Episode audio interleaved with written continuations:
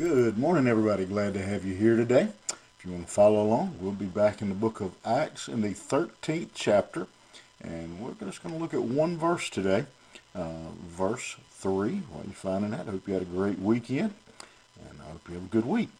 And, uh, and let's look uh, at this uh, one verse. Um, brief, but I think there's some uh, an important lesson here for us. Uh, says, Then, after fasting and praying, they laid their hands on them and sent them off.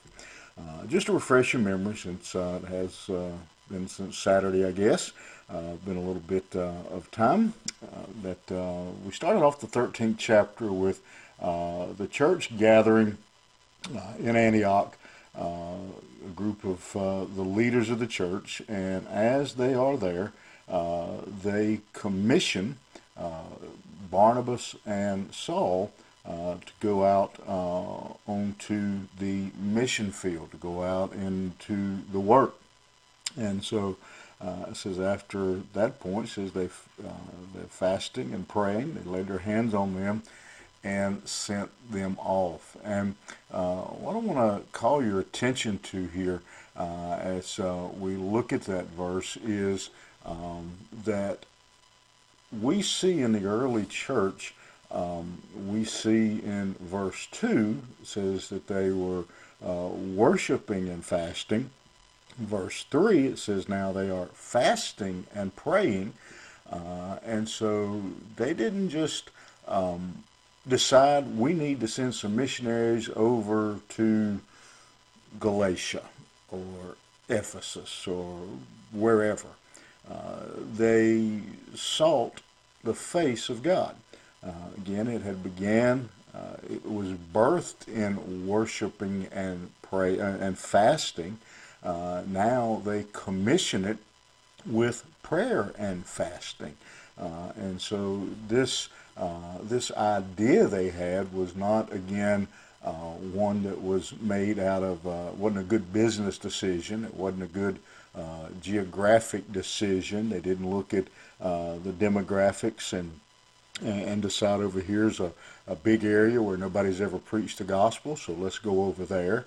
Uh, and and you know, all those have um, maybe part of the element. We need to look at those things, especially the the, the demographics and see areas that uh, where people need to hear the gospel, those kind of things. But uh, what really provoked them, what led to this effort, was again they're worshiping and fasting, listening then the Holy Spirit tells them to do something, and then even after the Holy Spirit leads them, then they continue uh, to fast and pray uh, for Barnabas and Saul. They're praying for his leadership, his power, uh, for direction uh, on uh, on all these things. And so, uh, again, it came out of a, a gathering of God's people um, who were meeting together, and then they go on and have a specific. what it appears here, anyway, is that they have a specific meeting to commission to launch out uh, to uh, to send uh, these men out. And I'd like to point out to you here is that uh, we often talk about in in an ordination service that we are setting someone apart. Notice that the church is not the one setting Saul and Barnabas apart. The Holy Spirit had already did that. The Holy Spirit chose them.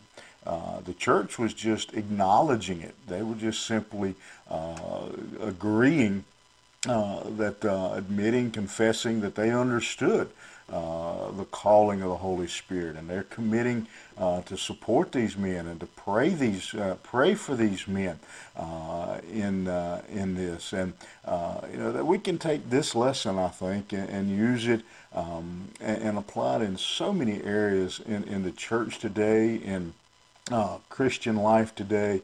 Um, you know, many times. Um, and, and I'm certain, uh, I can't think of an exact example, but I'm certain that uh, I have uh, been uh, been guilty myself of um, many times we might see a, a legitimate need, uh, an area where the church could get involved in something and, and do genuine ministry. Uh, and because the need is there, because we see it, because we may even have the resources to, to deal with it, we just jump in uh, head first without ever um, consulting and considering is, is, this where the Holy Spirit wants us to go uh, and wants us to wants us to be involved individually. Uh, the same uh, same thing. Um, uh, maybe a little off course here, but uh, a lot of times I'll have somebody come to me and say, for example, hey, we need to start a, um, a food pantry, just uh, off top of my head. Um, that's not even a, a, real story, but just that's an example. We need to start a food pantry.